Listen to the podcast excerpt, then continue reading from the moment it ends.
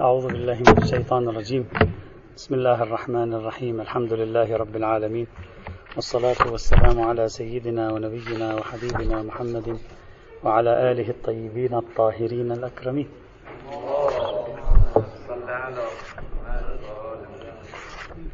كان كلامنا في الحيوانات البحرية أو المائية. المحور الأول كان في المعايير العامة. المعيار الأول من المعايير العامة عدم سمكية الحيوان بوصفه معيارا للحرمة. قلنا الأدلة على ذلك متعددة. ذكرنا الدليل الأول الإجماع. وحاولنا أن نتتبعه وناقشناه. الدليل الثاني عدم صدق عفوا صدق عنوان الميتة عليه. الدليل الثالث الاستناد إلى السيرة المتشرعية. والدليل الرابع مرجعية الحديث الشريف. في موضوع الروايات يوجد عندنا بعض الروايات الأساسية التي هي العمدة في الحقيقة هنا وهي على الشكل الآتي. الرواية الأولى. موثقة عمار بن موسى الساباطي عن أبي عبد الله عليه السلام قال سألته عن الربيثة أو الربيثة من. بعضهم هكذا عرفها هكذا حددها وبعضهم هكذا الربيثة أو الربيثة بتشديد الراء والباء آه، الراء مكسورة وأيضا الباء الربيثة على اتحاد قال سألته عن الربيثة فقال لا تأكلها. نهى الإمام عن أكل الربيثة. فإنا لا نعرفها في السمك يا عمار. هذا التعليل هو المهم بالنسبة إلينا. قال سألته عن الربيثة فقال لا تأكلها. فإنا لا نعرفها في السمك يا عمار. يتكلم مع عمار بن موسى الصباط. هذه الرواية اللي تعد من الروايات العمدة في هذا الموضوع يستدل بها من خلال التعليل الوارد فيها. فإن الإمام يعلل حرمة الربيثة أو الربيثة قائلا بأنه لا يعرف بكونه سمك يعني ليس سمكا. هكذا فهموا منها أنه يعني ليس سمكا لا يعرف في السمك أي هو ليس بسمك. هذا الحيوان لا يعرف في السمك أي هو ليس مندرجا في الأسماك. وهذا معناه أن الإمام حرم عليه الربيثة لأنها ليست بسمك فيستكشف من عموم التعليل أن كل ما ليس بسمك حرام. هذه الرواية الأولى. هي من أهم الروايات في الباب. نستخرج قاعدة عامة. لا تأكلها حرام أكلها لأنها ليست بسمك إذا كل ما ليس بسمك فحرام أكله. طلعت النتيجة. هذا الحديث تارة نبحثه من حيث الإسناد أخرى نبحثه من حيث الدلالة. من حيث الإسناد لم أرى أحدا ناقش في إسناده إلا باحثا واحدا معاصرا وهو السيد محسن الموسوي الجرجاني أو الجرجاني. هو من الباحثين المعاصرين ومن أساتذة البحث الخارجي الذين لديهم مصنفات عديدة. قال هذه الرواية ضعيفة من حيث الإسناد. وسبب ضعفها عنده من حيث الإسناد يرجع إلى نقطتين. أولا قال في السند أحمد بن الحسن. وأحمد بن الحسن مردد بين جماعة. أكثرهم مجاهيل وبعض قليل منهم ثقات. ومع الترديد والتردد لا نستطيع الجزم بوثاقة أحمد بن الحسن الواقع في السند. هذا السبب الأول. السبب الثاني قال عمرو بن سعيد. عمرو بن سعيد ضعيف. لماذا ضعيف؟ قال لأنه ضعفه ابن داود. ابن داود حكم بضعفه. فإذا يكون هذا الرجل ضعيفا. إذا توجد نقطتا ضعف في هذه الرواية بحسب رأي الجرجاني أو الجرجاني. النقطة الأولى أحمد بن الحسن والنقطة الثانية عمرو بن سعيد. إلا أن كلتا هاتين النقطتين لا تصلحان للتضعيف في شيء. وذلك أولا نجي إلى أحمد بن الحسن. يبدو أن السيد حفظه الله تعالى يقرأ الرواية من كتاب الوسائل. في كتاب الوسائل ورد أحمد بن الحسن. وقلنا مرارا لا تقرأوا الروايات من كتاب الوسائل اقرأوها من مصادرها الأصلية. هذه الرواية لما نرجع إلى مصادرها الأصلية وهي التهذيب والإستبصار معا نعرف من هو أحمد بن الحسن هنا أصلا. مصرح به. صاحب الوسائل اختصره. أحمد بن الحسن هنا هو أحمد بن الحسن بن علي بن فضال الثقة الجليل المعروف. فلا نقاش في أمره.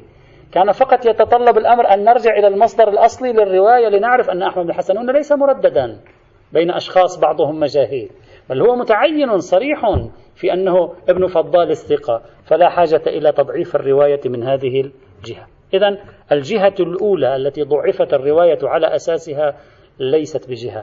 الجهة الثانية عمرو بن سعيد. قال عمرو بن سعيد ضعفه ابن داود. نجي لعمرو بن سعيد. عمرو بن سعيد وثقه النجاشي. نأتي إلى ابن داود. ابن داود وضعه في أي قسم؟ وضعه في قسم المجروحين والمجهولين. لكن ابن داود إذا وضع شخصا في قسم المجروحين والمجهولين لا يعني أنه ضعفه. هذا خطأ.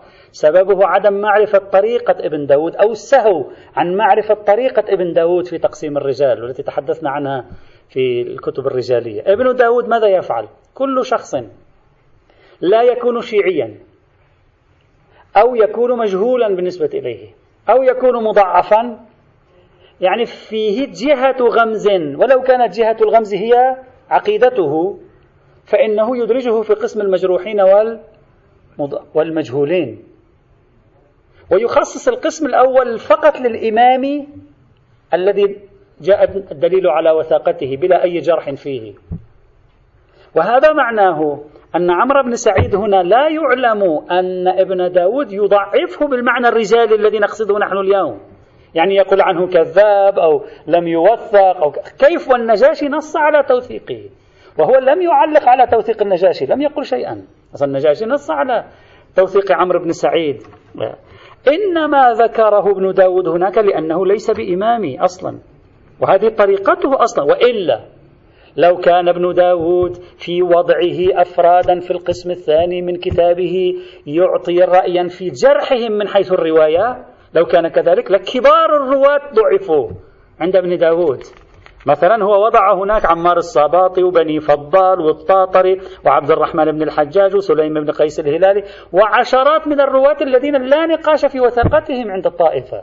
وضعهم هناك لا لأن هؤلاء فيهم مشكلة عدم الوثاقة بالمعنى الرجالي الدقيق بل لأنهم فيهم حزازة معينة ويكفي في الحزازة عنده أن لا يكون شيعي إمامي إثنى عشري طريقة ابن داود هكذا. يجب أن ندرك أن المصنفين في الرجال لهم طرائق في التقسيم. فليس الكل على طريقة واحدة في المنهج والتبويب. فعليك أن تعرف طريقته ما هي حتى تحو فإذا ابن داود لم يضعفه. ما معنى لم يضعفه؟ أي لم يقل هو ليس بثقة. أو اعتبره مثلا شخصا مجروحا عنده مثلا من حيث الرواية أو من حيث النقل. أبدا. كل ما في الأمر ابن داود إما لم يثبت عنده توثيقه. هذا واحد. أو أنه رأى فيه على أنه شخص ليس بإمامي كما هو المعروف في هذه القضية. فلم يثبت تضعيف ابن داود. بل لو سلمنا تضعيفه فتضعيف ابن داود من التضعيفات المتأخرين. وقد وقع ابن داود على ما بحثنا في كتاب الرجال في أخطاء كثيرة جدا في تقييماته الرجالية. يمكن أن تراجعوها. لذلك بعض الذين يقبلون بتوثيقات المتأخرين لا يقبلون بتوثيقات ابن داود. وهذا يمكن أن تراجعوه في محل. إذا الرواية من حيث الإسناد تامة وليس فيها أي مشكلة. حيث الصنعة الإسنادية خلافا لمن ضعفه.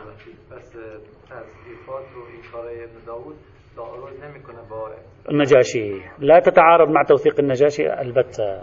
نعم أحيانا يصرح بجهة الضعف وأنها مثلا الكذب. لا بأس هنا تتعارض. لكن هنا نقل كلام الكشي الذي مدحه ونقل كلام النجاشي الذي مدحه. يعني لما ترجمه نقل المدح. وكيف نقل المدح لما ترجمه؟ ووضعه في قسم المجروحين. هذا يفهمك أن الرجل لا يقصد من المجروحين دائما المعنى الذي نحن بيتنا اليوم آه، نأخذه. هذا من حيث الإسناد. انتهى. نأتي إلى الدلالة. هذه الرواية تعرضت لمناقشة شهيرة أوقعتها في مشكلة وهي هذه الرواية ماذا تقول؟ الربيثة حرام. إذا فهي تعارض مجموعة عديدة من الروايات التي منها الصحيح السند التي تصرح بحلية الربيثة. يعني صار في معارضة بين هذه الرواية والروايات تصرح بحلية, بحلية الربيثة. مثل صحيحة محمد بن إسماعيل بن بزيع الذي كانت صريحة في أنه يجوز الأكل. ولا بأس بها يقول له الإمام. وفي هذه الحال عندما تعارض معتبرة أو موثقة عمار الصباطي مجموعة من الروايات الصحاح وغير الصحاح في مثل هذه الحال يصعب الأخذ بهذه الرواية. تارة لأن غيرها أكثر منها عددا وأخرى لأن غيرها موافق للكتاب موافق للقرآن الكريم. وبالتالي لا أو لا أقل تتساقط. هي وغيرها وإذا تساقطت هذه الرواية مع سائر الروايات المعارضة لها في الربيثة خلاص انتهت هذه الرواية. نحن الرواية هذه تتكلم عن الربيثة. نحن استدلالنا ليس في الربيثة في التعليل. فسيذهب التعليل مع المعلل. يعني لأن تلك الرواية تعارض الربيثة في الحكم هنا سقطت الرواية برمتها في الربيثة وفي العلة التي ذكرت لحرمة الربيثة اللي هي نحن نريدها في الاستدلال هنا. هذا الإشكال الأساسي. بل لذلك ربما قال صاحب الجواهر بأن خبر عمار في الربيثة لم يعمل به الأصحاب. لأن لا أحد لا أحد يقول بحرمة الربيثة مع وجود روايات صحاح متعددة في مثل هذا المجال. والظاهر أن مراده لم يعمل به يعني لم يعمل به في الربيثة لا في التعليل وإلا التعليل عملوا به. يعني يعني قالوا بحرمة غير السمك. نعم الربيثة لم يقولوا بحرمتها. أكثر من ذلك خبر عمار يعارض مرسل الشيخ الصدوق الذي دل على أن كل ما كان حلالا في البر فهو حلال في البحر وكل ما كان حراما في البر فهو حرام في البحر. هذه الرواية تقول كل ما ليس بسمك حرام سواء كان يوجد له مثيل حلال في البحر في البر أو لا. فتعارض أيضا مرسل الصدوق. هذا أيضا يزيدها تضعيفا على تضعيفه. بل تعارض أيضا خبر ابن أبي يعفور الذي مر معنا سابقا حول الخز. إذا تذكرون في بحث السباع سأله عن الخز قال كلب الماء قال إن كان له ناب فلا تأكله وإن لم يكن له ناب فكله. كلب الماء ليس بسمك. والإمام في خبر ابن أبي يعفر يصرح بجواز أكله حيث لم يكن له ناب. إذا هذا معناه أن غير السمك ليس المعيار فيه غير السمكية. المعيار فيه النابية مثلا أو المعيار فيه كذا وكذا. إذا مجموع الروايات المعارضة مرسل الصدوق أخبار حلية الربيثة خبر ابن أبي يعفر كلها تقف في مواجهة هذه الرواية الوحيدة في باب الربيثة ومع المواجهة تتساقط وبالتالي لا يعود بين أيدينا دليل على حرمة غير السمك في الماء. هذا حاصل هذه المناقشة. الآن نأتي. الآن نحن عندنا رحلة مع هذه الرواية. لا تستعجل. بعض العلماء أرادوا أن يستفيدوا من الذيل فإنا لا نعرفها في السمك يا عمار. فإنا لا نعرفها. قالوا هذا يبقى على حجيته. هي الرواية هكذا تقول لا تأكلها فإنا لا نعرفها في السمك. قطعتين. قالوا الروايات الأخرى في الربيثة تعارض كلمة لا تأكلها. ارميها جانبا. أما هذا التعليل لا تعارضه تلك الروايات فيبقى على الحجية. نعيد. قالوا أنتم تقولون ينبغي إسقاط خبر عم الصاباطي. أنتم تقولون ينبغي إسقاط رواية الصاباطي. لماذا؟ لأنها تعارض روايات حلية الربيثة نعم صحيح تعارض. لكن تأملوا معنا رواية عمار الصاباطي هي من جزئين. جزء منها في الربيثة لا تأكلها. جزء منها في تأسيس قاعدة حرمة غير السمك فإنا لا نعرفها في السمك يا عمار. طيب الروايات الأخرى التي تقول الربيثة حرام حلال تعارض ماذا؟ تعارض حرمة الربيثة. تسقط. يبقى الذيل. الذيل هو الذي نريده نحن. لا نريد الرأس ولا البطن ولا شيء نريد الذيل. هذا الذيل هو الذي نريده. والذيل بنفسه لا يعارض تلك الروايات. يبقى سالما عن المعارضة نأخذ بحجيته وهكذا تنفصل الرواية إلى جزئين مرتبطين ببعضهما. جزء منها يبطل وجزء منها نأخذ بحجيته ونلتزم به في مثل هذه الحال. وهذا ما ذكره غير واحد من العلماء أمثال الشيخ الإرواني أمثال سيد تقي القمي وغيرهما من العلماء أيضا. الآن هذه الصورة التي هي موجودة. الآن عرضت الصورة المشهد بعد أن تجاوزنا الإشكالية السندية الآن نريد أن نتكلم عن متن الرواية. متن الرواية أشكل. هذه الرواية تعارض روايات أخرى ينبغي أن تتساقط تسقط عن الاستدلال. بعضهم قال لا نسقط الجزء الأول ونبقي الجزء الثاني. الآن نريد نحن أن نحلل هذه الرواية. ولنا هنا عدة تعليقات. التعليق الأول. هل يمكن لك أن تفصل صدر الرواية عن ذيلها أو لا؟ معقول هذا يعني فصل عرفي هذا أو لا؟ أرجو التأمل جيدا. هذا الافتراض في الفصل في غاية البعد عرفيا وبعيد عن نظام اللغة أصلا. أنا عندما سأشرح لك تأمل أنت في الموضوع. الإمام يقول الربيثة حرام ثم يعلل بعلة. صحيح؟ يقول الربيثة حرام ثم يعلل بعلة. ثم أنت تقول لي توجد روايات في حلية الربيثة. إذا الربيثة ليست بحرام. هون في احتمالين. إما الربيثة خارجة عن التعليل خروج تخصصي أو الربيثة خارجة عن التعليل خروج تخصيصي. ما في مجال غير هذا اثنين. ولا نحلل معي. إذا الربيثة خارجة عن عموم التعليل خروج تخصصي فالرواية غير مطابقة للواقع. يعني هي كذب واقعا. ما معنى خروج تخصصي؟ يعني الإمام قال له لا تأكلها فإنها ليست سمك.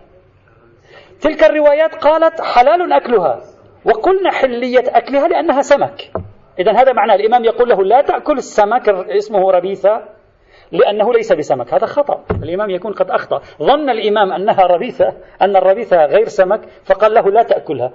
ثم لما تبين أنها سمك قال لهم كلوها. وهذا يلزم منه الخطأ أصلا في الرواية. تصبح الرواية أصلا خاطئة.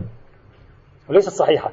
إذا الخروج التخصصي لصدر الرواية عن ذيلها يوجب الحكم بخطأ الرواية بنفسها. خطأ ليس من الراوي خطأ من الإمام نفسه أيضا. يعني هو بنفسه أفتى خطأ أعطى جواب في صغرى مبني هذا الجواب في الصغرى على تشخيص أن هذه الصغرى لهذه الكبرى ثم نزل الكبرى على الصغرى وأفتاك.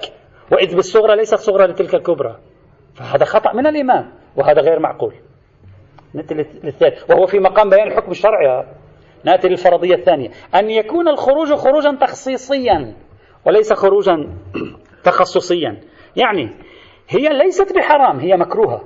يعني لما قاله له لا تأكلها ما معنى لا تأكلها؟ يعني مكروهة. هكذا سيصبح مع الخروج تخصصي هكذا تخصيصي هكذا. يعني هي حلال. يعني كل سمك حرام أكله إلا هذه مكروه أكلها. هكذا سيصبح المعنى. هذا الخروج التخصيصي الحكمي. مقابل الخروج التخصصي الموضوعي. يعني هي هي ليست بسمك. والذي هو ليس بسمك حرام. ولكن هي خرجت تخصيصا فصارت حلال. إذا كان كذلك لاحظوا معي هذا المضمون. يناقض بيان كراهتها بعلة تحريمية. يعني أنت تقول لشخص هذا مكروه والسبب أنه ليس بسمك. والمفروض أن هذا السبب يحرم ولا يثبت الكراهة. وهذا غير عرفي. الآن سأعطيكم مثال تقريبي في الموضوع. مثلا إذا قلت لك لا تأكل الحمام الحمام فإنه سبع. ولا تأكل الحمام تبين في نصوص أخرى أنا قلت لك يجوز لك أكل الحمام. الآن ماذا تحتمل؟ تحتمل احتمالين. إما الحمام خارج عن السبعية خروجا تخصصيا أو خارج عن حكم السبعية خروجا تخصصيا. إذا خروج تخصصي أصلا هذه الجملة غلط. خطأ هذه الجملة أصلا. لا تأكل حمام فإنه سبع. خطأ هذه. الحمام ليس بسبع. هذا الاحتمال خروج التخصصي ويدل على خطأ الإمام. خروج التخصيصي ما معنى خروج تخصيصي يعني لا تأكل الحمام. خروج تخصيصي يعني الحمام سبع ويجوز أكله لكنه مكروه. أقول لك الحمام مكروه أكله لأنه سبع. خب أنا سألتك وما معنى أنه سبع؟ قول الحمام مكروه أكله لأنه سبع وكل سبع حرام أكله. هل هذه جملة عرفية؟ هل يمكن أن تعلل كراهة شيء بقاعدة تحريمية؟ ثبوتا ممكن الشيء هذا. إثباتا بحسب البيان العرفي في غاية الغرابة. يعني لاحظوا الرواية مرتبطة ببعضها. لا تأكلها فإننا لا نعرفها في السمك يا عمار. مرتبطة ما فيك تفكهم عن بعض. لم يقل له الإمام الربيثة حرام. غير السمك حرام. نعم هذه جملتين مستقلتين ممكن تسقط واحدة وتخلي الثانية. أما العلاقة بين الجملة الأولى والثانية علاقة ترابطية لأن واحدة علة للثانية. فإذا كان هي مكروهة فكيف يعلل الكراهة بعلة تحريمية؟ لا غير معقول من ناحية البيان العرفي.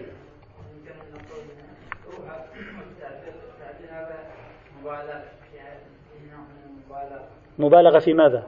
أو لأن لأنها غير معروفة بالسمع نعم. لا لا نحن الآن اسمح لا لا لا اسمحوا لي. هذا الذي تقوله شيء آخر سيأتي الآن. أصل الاستدلال في الرواية قائم على أن معنى كلمة فإن لا نعرفها في السمك يا عمار يعني هي ليست بسمك. هذا لأنه إذا فسرت الإشكال الثاني الذي سيأتي هو أننا لو فسرناها بغير هذا التفسير لا تعود دالة على شيء. إذا هذا التفسير الذي تذكره أنت هذا التفسير يبطل الاستدلال لا يساعد الاستدلال. الكراهة يساعد. تصبح هذه القاعدة قاعدة في الكراهة بطل الاستدلال. لأنك تقول هذا مكروه وتعلله بقاعدة. نفس أن هذا مكروه معناها أن القاعدة هي قاعدة كراهة ليست قاعدة حرمة. إذا بطل الاستدلال بالرواية. يعني بشكل تلقائي يبطل الاستدلال. فإما أن تعلل المكروه بقاعدة تبين المكروهات بطل الاستدلال بالرواية. أو تعلل المكروه بقاعدة تحريمية هذا غير عرفي. لا أقول مستحيل عقلا لكنه غير عرفي في مقام البيان. لا يعقل من شخص في مقام البيان. يقول لك هذا الأمر لا يحسن بك أن تفعله فإنه مثلا آه، يطبق عليه قاعدة تحريمية. إما القاعدة التحريمية تغلبه فلا بد أن يكون حرام. وما معقول تكون ربيثة مكروه. أو هو يغلب القاعدة التحريمية فيكون دالا على أن القاعدة ليست تحريمية بل قاعدة كراهتية لشدة الالتصاق بين في التعليل عمل التصاق كبير. فإما أن ترفع اليد عن كراهة الربيثة وأنت غير مستعد لرفع اليد لأنه عندك روايات صحيحة متعددة. أو ترفع اليد عن قاعدة التحريم في تعليل النهي عن الربيثة وعليه بناء عليه هذه الرواية في مثل هذه الحال حل مشكلتها في تعارضها مع روايات حلية الربيثة بادعاء الفصل بين جزئيها المتلاصقين. علة ومعلولها. بادعاء الفصل بين جزئين متلاصقين غير عرفي أبدا. فإن الخروج إما تخصصي ويلزم منه كذب الكلام والعياذ بالله والخروج إما تخصيصي ويلزم منه عدم صحة التعليل عرفا. بل صيرورة الحكم بكراهة الربيثة شاهد وقرين على أن التعليل تعليل لقاعدة كراهتية. وليس لقاعدة تحريمية. هذا تعليق الأول. تعليق الثاني.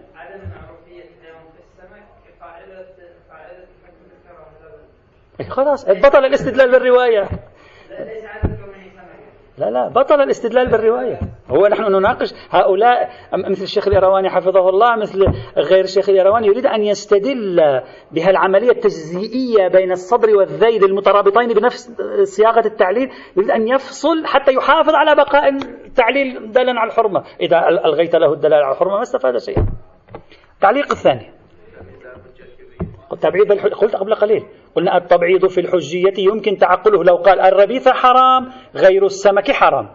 نعم هم تقول هذا يذهب. أما خصوصية الرواية أنها مرتبطة تلاسقيا بصيغة التعليل وهذا غير عرفي أن تفصل بين التعليل والمعلل. إذا أردت أن تفصل بهذه الطريقة التي قلناها وبالتالي يبطل الاستدلال. إذا صح إذا صح في محل التبعيض في الحجية. التعليق الثاني. إذا الراوي ربط معناته هذا الراوي لا نستطيع أن نثق به. إذا ربط بعملية تعليلية معناته لا يعلم وجود كبرى كلية هنا. لأننا استفدنا الكبرى الكرية من عملية الربط. وسيأتي الآن بعد قليل أن عمار نزلوا عليه. الآن بعد قليل سنتكلم عن عمار. التعليق الثاني. ما معنى كلمة فإنا لا نعرفها في السمك يا عمار؟ تحتمل في تقديري. تحتمل هذه الجملة التعليلية ثلاثة احتمالات تفسيرية. يمكنني أن أطرحها وتأملوا فيها.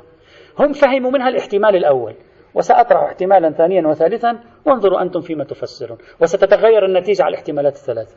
الاحتمال الأول أن يكون معناها لا نعرفها أي ليست من السمك. يعني تصور الله سبحانه وتعالى مثلا يقول لا تأكلوا هذا فإني لا أعرفه في السمك. يعني ليس بسمك.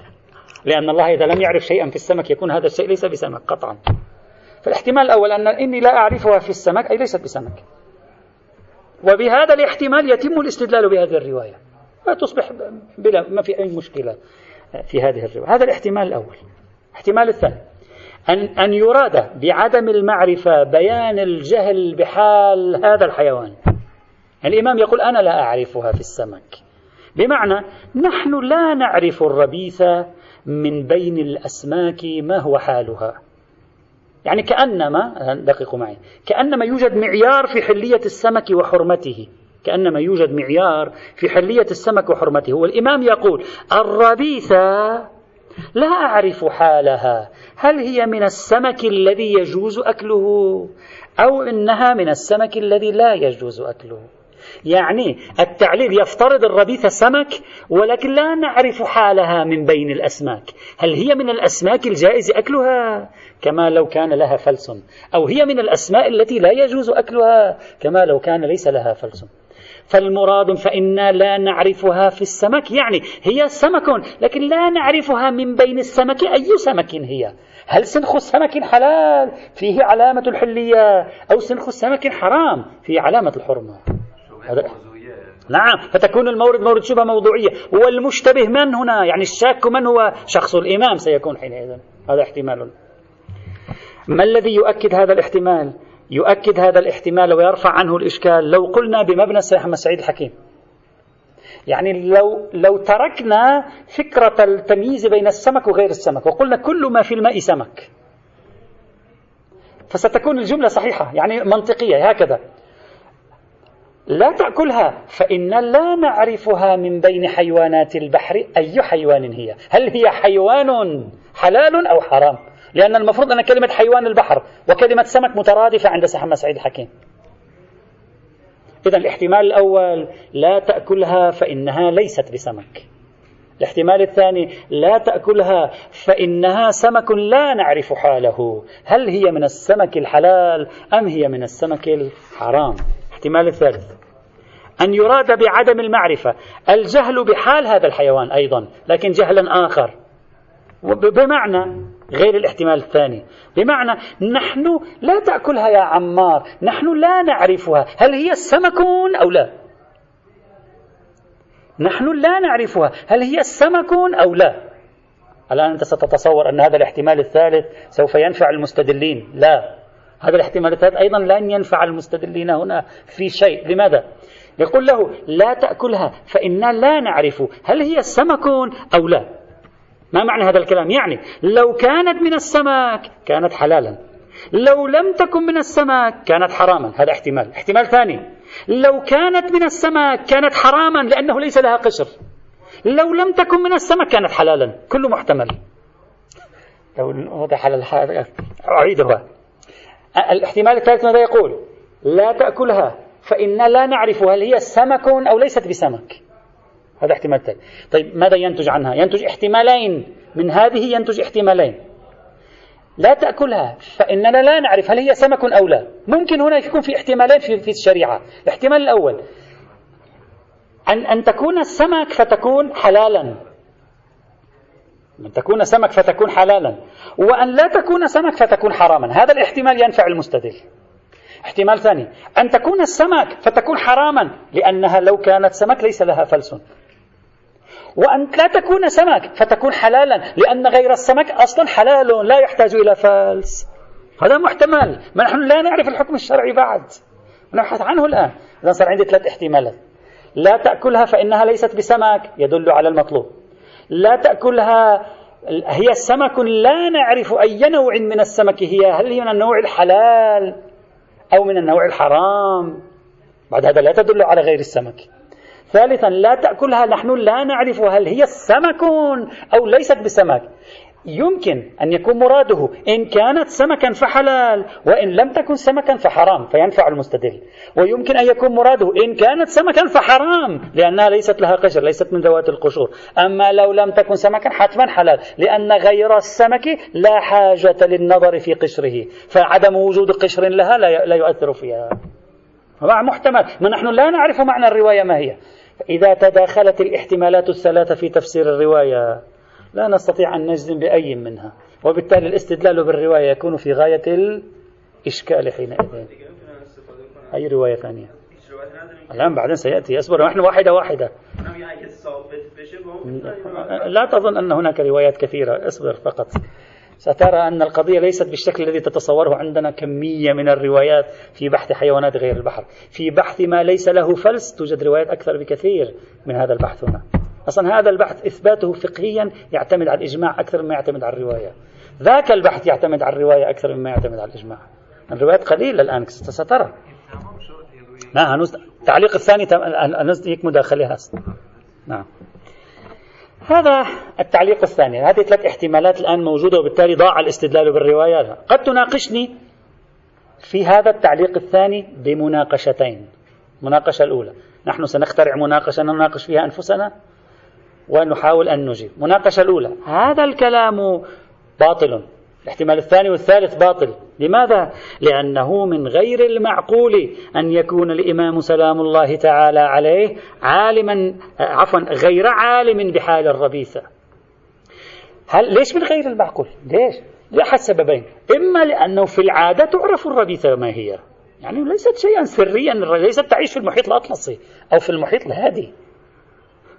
تعيش في بحار القريبة من المنطقة متواجدة. فمن غير المعقول الإمام ما يعرف ما هي الربيثة هذا مثل إشكال الذي يسجلونه على قضية تأبير النخل حديث تأبير النخل. يقول ما معنى قول النبي ما يكون يعرف تأبير النخل موضوع تأبير النخل؟ هذا نفس الشيء. إما لذلك أو سلمنا أنه بحسب العادة الإمام لا يعرف.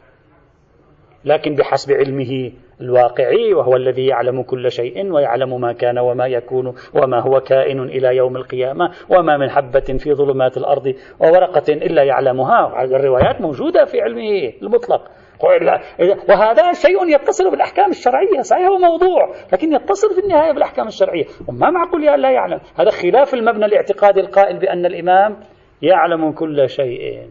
فإذا الاحتمال الثاني والثالث بطلا تعين الاحتمال الأول. لأن الاحتمال الثاني والثالث مبنيان على أن الإمام هو شاك. بين الاحتمال الأول مبني على الإمام يعرف. فبطل الاست... فبطلت مناقشتك. والجواب. أما القول بأنه عادة ما معقول لا يعرف الإمام الربيثة لا. لا يعرف الإمام الربيثة اترك المبنى الاعتقادي. منين أتيتني أنه عادة صعب أن لا يعرف الإمام الربيثة لابد أن يكون يعرف الربيثة والبحر أمامهم. لا لا يعرف. من أين عرفت أنه يعرف؟ لا أصلا الإمام لا يعرف الربيثة بأي وجه من الوجوه لا يعرف. الإمام كان يعيش في المدينة المنورة لا يعيش على الساحل. ليسوا مدن ساحلية. حتى تعرف الربيثة ما هي. ولا ممكن.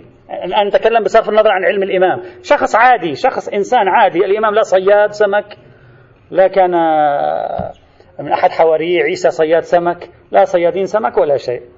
من أين يعرف؟ بحسب العادة ليش أنت تفرض بالضرورة أن يعرف؟ لا لا يعرف.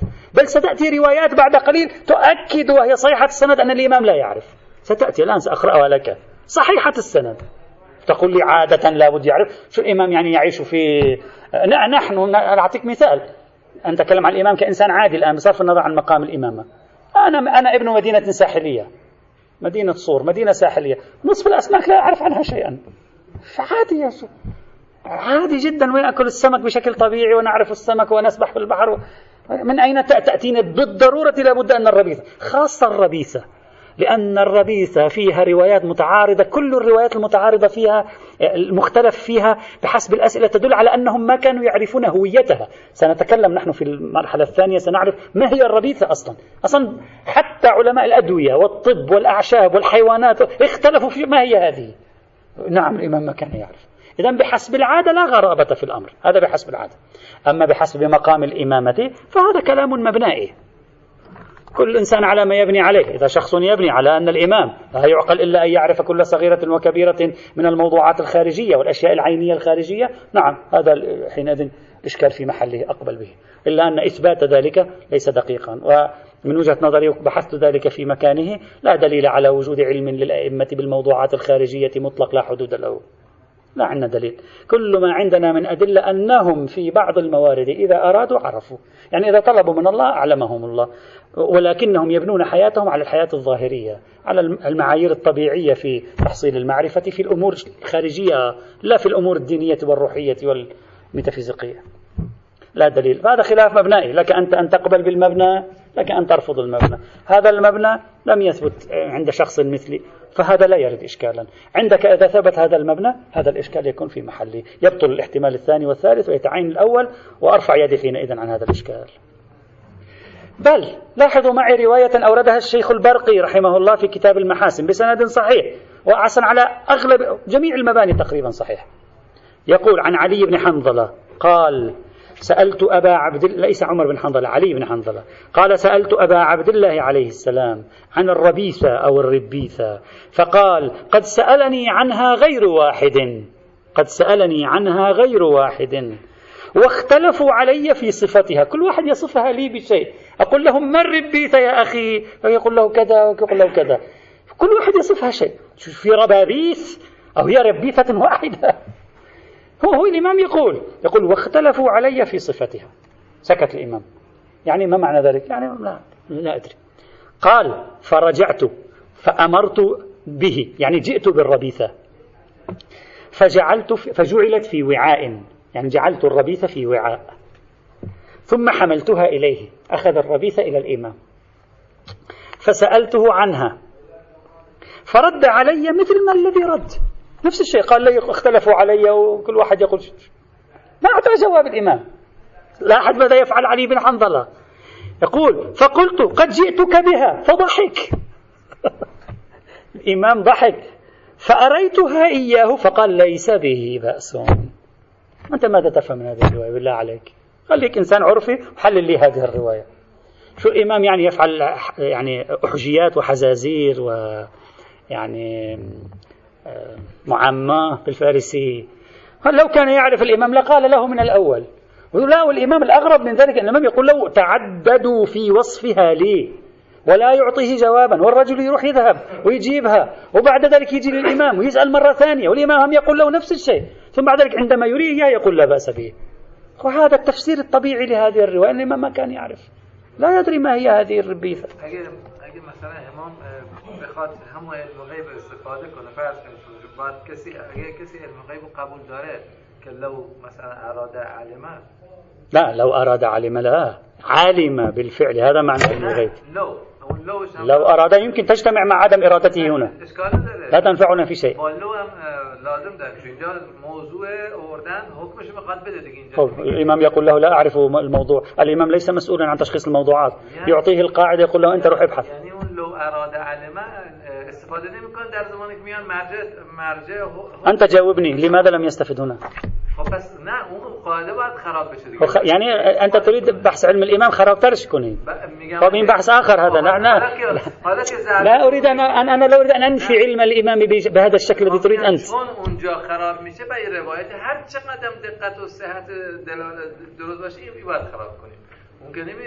قاعده کلامی که خراب نمیشه. قاعده کلامی بازم أين هذه الرواية تدخل في معارضة تلك الروايات روايات على سبع طوائف في علم الإمام. راجع كتاب علم الإمام للشيخ محمد حسن المظفر. سبع طوائف عندنا روايات في موضوع العلم. بين ما يثبت وما ينفي وما يذكر التفصيل والإجمال وما يعلق على إرادته وما لا يعلق وما يعلق على دعائه أو لا يعلق.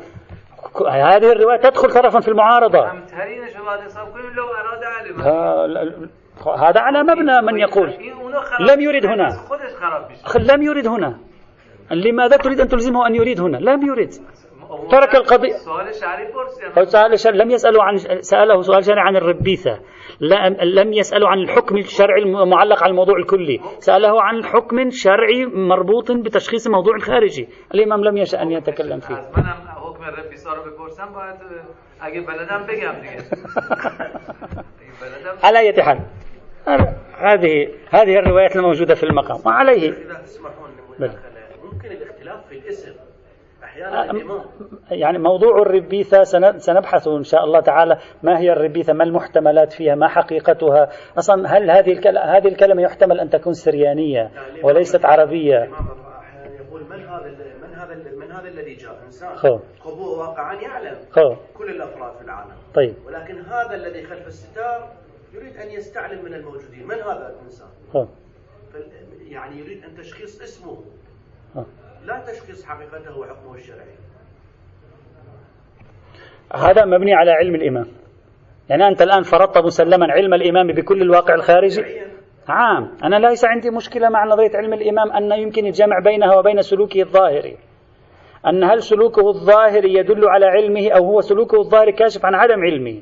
وأن العلماء قالوا لا مانع أن يكون لديه علم بالغيب ولكن سلوكه ظاهر مبني على الأمور الظاهرية.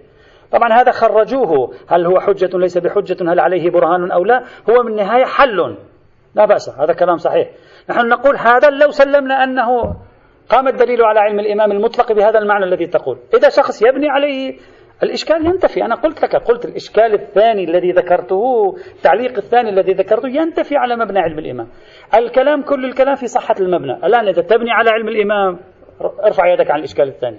إذا لا تبني على علم الإمام الإشكال الثاني أعتقد أنه محكم حينئذ ويوجب بطلان الاستدلال بالرواية. يعني مبنائية هكذا قصدي. هذه المناقشة الأولى. المناقشة الأولى على ماذا؟ التعليق الثاني الذي طرحناه وقلنا في ثلاث احتمالات. المناقشة الثانية التي نطرحها. نقول لا يمكن أن يكون الاحتمال الثاني والاحتمال الثالث صحيحا. والوجه في ذلك أن الإمام لا معنى لأن يجيب عمار الصباطي ويقول له لا تأكلها فإنني أنا لا أعرفها. هو شوف. إذا أنت لا تعرفها لماذا تقول له لا يأكلها؟ يعني لأنك أنت لا تعرفها تقول له لا تأكلها؟ قل له أنا لا أعرفها. إن كانت سمك كذا وإن كانت كذا الحكم الشرعي كذا. أنا لا أعرفها. فكيف الإمام يفتيه بالترك؟ يفتيه وسبب فتوى أنه هو شخصيا الإمام لا يعرفها على الاحتمال الثاني والثالث. وهذا غير منطقي. إلا أن يقال. وهذا الاحتمال الذي أقول إلا أن يقال وجيه بمقدار ما سيأتي. أن أصل الربيثة أمر كان ملتبسا ليس فقط على الإمام. أصلا كان ملتبسا على الجميع. يبدو أنها قضية كانت غير معروفة نوعية السمك. مثل مثل الآن تقول أنت سمك القرش. يقال أن سيد الخامنئي قال بأن سمك القرش له فلس وآخرون قالوا لا ليس له فلس وعلى أساسه حكم بحلية سمك القرش. هذه قضية أصلا بطبيعتها غير معروفة ليس فقط شخص الإمام لا يعرفها. الإمام أفتى قال حيث لا يكون الحيوان معلوم أن فيه قرائن الحلية فمن قواعد حيوان البحر أنه لا يجوز أكله إلا أن تعلم حرمته. هذا هذا حينئذ. ويكون هذا جوابا عن المناقشة الثانية.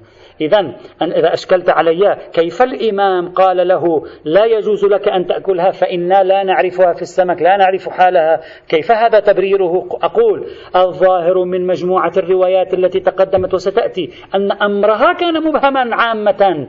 ولعل القاعدة الفقهية في باب حيوان البحر تقول إن لم يثبت أن فيه علامة الحل فهو حرام. فتكون القاعدة في الشبهة الموضوعية لا أقل في حيوان البحر الحرمة وتكون هذه الرواية دليل عليه. فلا يتعين دلالة الرواية على ما تدعون أنتم من أنها تدل على الحرمة. هذا فيما يتعلق بأمر هذه المداخلة الثانية. فإذا بناء عليه على بناء على المداخلة الأولى اللي هي عبارة عن تعارض الروايات فيما بينها في أمر الربيثة وبالتالي إشكالية عدم القدرة على الفصل بين المعلل والتعليل. هذه إشكال أول. يوجب بطلان الاستدلال بهذه الرواية. إشكال ثاني يوجب بطلان الاستدلال في هذه الرواية أنها في ذاتها تحتمل ثلاث احتمالات وبالتالي لا نستطيع الجزم بمعناها في ظل تعدد الاحتمالات. هذا كله يعني طبيعة هذه فإنا لا نعرفها في السمك تحتمل أن عمار بن موسى الصاباطي ما عرف كيف يصيغ الجملة. في احتمال أن عمار بن موسى الصاباطي لم يجد التعبير عن الجملة هذه عن القضية. لماذا نقول هذا الاحتمال؟ بناء على مبنى في علم الرجال والحديث. الآن لا أريد أن أدافع عن هذا المبنى فقط أريد أن أذكره لكم وأنتم راجعوا للتوسع إذا أردتم. لا أريد أن نبحث فيه. يوجد رأي يقول بأن عمار بن موسى الصباطي رواياته رديئة من حيث البيان. وهذه الرواية رواية عمار بن موسى هنا هي رواية طويلة. فيها مجموعة كبيرة من الأسئلة والأجوبة المتعلقة بأحكام الأطعمة والأشربة. فلعل عمار بن موسى الصوات اختصرها فلما بينها بينها بطريقة غير جيدة. لماذا تحتمل هذا الاحتمال في عمار؟ الجواب إن عمار بن موسى الصاباطي الثقة الجليل كثرت في رواياته الاضطرابات ورداءة البيان. ولما قرنت رواياته بروايات الثقات الأثبات تبين أنه كثير الخطأ. من يقول ذلك؟ يقول ذلك الفيض الكشاني رحمه الله حيث علق على خبر لعمار الصباط قال مع أن متن الحديث لا يخلو من اضطراب كما يكون في أكثر أخبار عمار. عمار عنده مئات الروايات ها. وفي موضع آخر يقول الفيض الكاشاني ولو كان الراوي غير عمار لحكمنا بذلك إلا أن عمارا ممن لا يوثق بأخباره. اضطراباتها. وقال العلامة المجلس رحمه الله وبالجملة يشكل التعويل على هذا الخبر الذي راويه عمار الذي قل أن يكون خبر من أخباره خاليا من تشويش واضطراب في اللفظ والمعنى. ويقول العلامة التستري صاحب قاموس الرجال وأكثر أخبار عمار من هذا القبيل مخالف لضرورة المذهب. وفي موضع آخر يقول أكثر ألفاظ أخباره معقدة مختلة النظام. ما يعرف يعبر لا يجيد التعبير. سنقول لماذا؟ ويقول المازندراني في شرح فروع الكافي يقول والظاهر وقوع سهو من عمار في النقل وقد اشتهر عدم ضبطه. ما عنده ضبط يخطأ وينسى وأحيانا يعني يحذف كلمة ليس موثوقا فيه. ويدل عليه عدم خلو أكثر الأخبار التي هو راويها عن تشويش واضطراب. ويقول المحدث البحراني والحق أنه لو كان الراوي غير عمار لحصل منه الاستغراب ولكنه من عمار المتكرر منه نقل الغرائب غير غريب. روايته غريبة عمار. ويقول السيد بحر العلوم وربما ضعفه بعض المتأخرين. ضعفوه أصلا حتى ضعيف. لا يأخذون برواياته لأنه ولو كان عدلا صالحا لا يكذب لكنه لا يجيد النقل. قال وربما ضعفه بعض المتأخرين بما وقع في رواياته كثيرا من الخلل والتعقيد والتكرار الخارج عن قانون البلاغة مع إسناد القول إلى الإمام. يعني هو يعبر بتعابير ركيكة ويسند للإمام فيكون كذبا. بعضهم اعتبر ذلك كذب. ثم يقول إن فساد مذهب عمار أمر معلوم لأنه فطحي عمار فطحي. مذهبه فاسد. لا يخفى على مثلهما ولا ينافي التوثيق وقوع الخلل في ألفاظ حديثه أحيانا فإن منشأه النقل بالمعنى. يحاول أن يدافع عنه. الكلباسي يقول وأما ما ذكره السيد السناد من هو السيد السناد؟ سيد بحر العلوم. المشار إليه هذا الكلام قال أنه ممكن يكون عم ينقل بالمعنى. ففيه أولا إنما يظهر منه من ندرة وقوع الخلل ليس على ما ينبغي. يعني كثير وقوع الخلل في أخبار عمار. كثير. يقول فإن الظاهر أن المنشأ سوء ضبطه وكثرة سهوه كما لا يخفى على المتتبع المتأمل. سيد البروجرد رحمة الله تعالى عليه على ما جاء في نهاية التقرير. ماذا يقول؟ يقول إن طرح خصوص هذه الرواية لأجل اضطراب متنها الناشئ من العمار. من العمار. هكذا النص الحديث. لماذا يبين السيد البروجردي لماذا عمار اضطربت روايته؟ يقول لكونه من الأعاجم بحسب الأصل. ما يعرف العربية. فلما يريد يعبر بالعربية يكون تعبيره ركيكا. يتكلم عن عمار سيد برجردي هو هو السيد البرجردي يقول واللطيف أن السيد البرجردي يقول طبعا تقرير هذا ليس له. يقول لكونه من الأعاجم بحسب الأصل أو من الرواة عنه. يمكن هم رووا يقول إلى آخر كلامه. فاذا ممكن عمار لأنه ليس بعربي الأصل وربما كان يسيء ليس يسيء يخل بطريقة البيان العربي لا يجيد نقل الفكرة بطريقة صحيحة وقعت مثل هذه الاضطرابات في كلامه فإذا شخص التزم بهذا في أمر عمار كما التزم به غير واحد من العلماء ومنهم بعض الإخباريين فحينئذ الرواية هنا تحتمل احتمالات. هذا يزيد أمر التحفظ في كيفية التعامل مع حرفيات الرواية. صعوبة. نعم السيد الخوئي لم يقبل بهذا النقد لعمار. قال هذا ورد في بعض الروايات يعني يحصل. لماذا تضخمونها وتقولون كل روايات عما بعض رواياتي هكذا ليس كل رواياتي. فلا يقبل السيد الخوئي هذا لكن الأغلبية يقبلون هذا.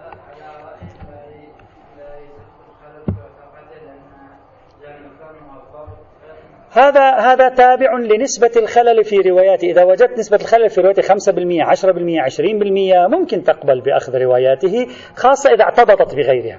أما إذا قلت لا هذا أصلا يعني كلامه أصلا لا يمكن أخذه، يعني لا يعرف ماذا يقول، وحينئذ لا شرط الضبط يكون منهارا. هذا إذا التعليق الأول انتهينا من التعليق التعليق الثالث.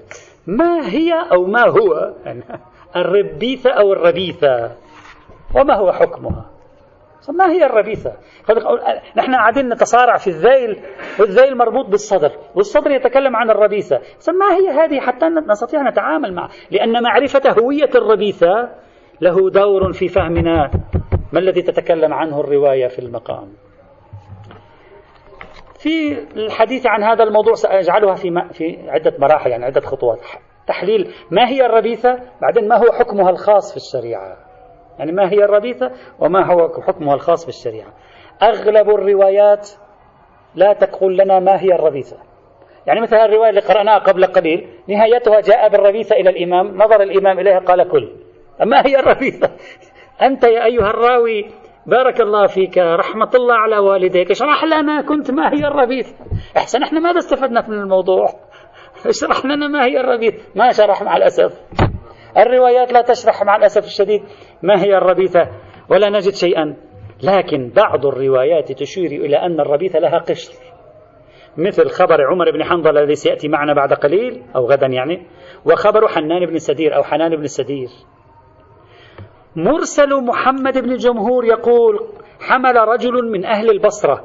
الإربيان الإربيان الظاهر أن مراد به الروبيان. آه. يعني الميجو. إلى أبي عبد الله عليه السلام. وقال له الآن هذه الرواية توضح لنا إن هذا خليه خليه خليه خط تحت كلمة البصرة لأن هذا الطعام يبدو هو معروف في بلاد العراق. يقول وهذا يعزز أن الإمام الذي كان في المدينة قد لا يعرفه. يقول إن هذا يتخذ منه عندنا شيء يقال له الربيثة يستطاب أكله ويؤكل رطبا ويابسا وطبيخا. وإن أصحابنا يختلفون فيه.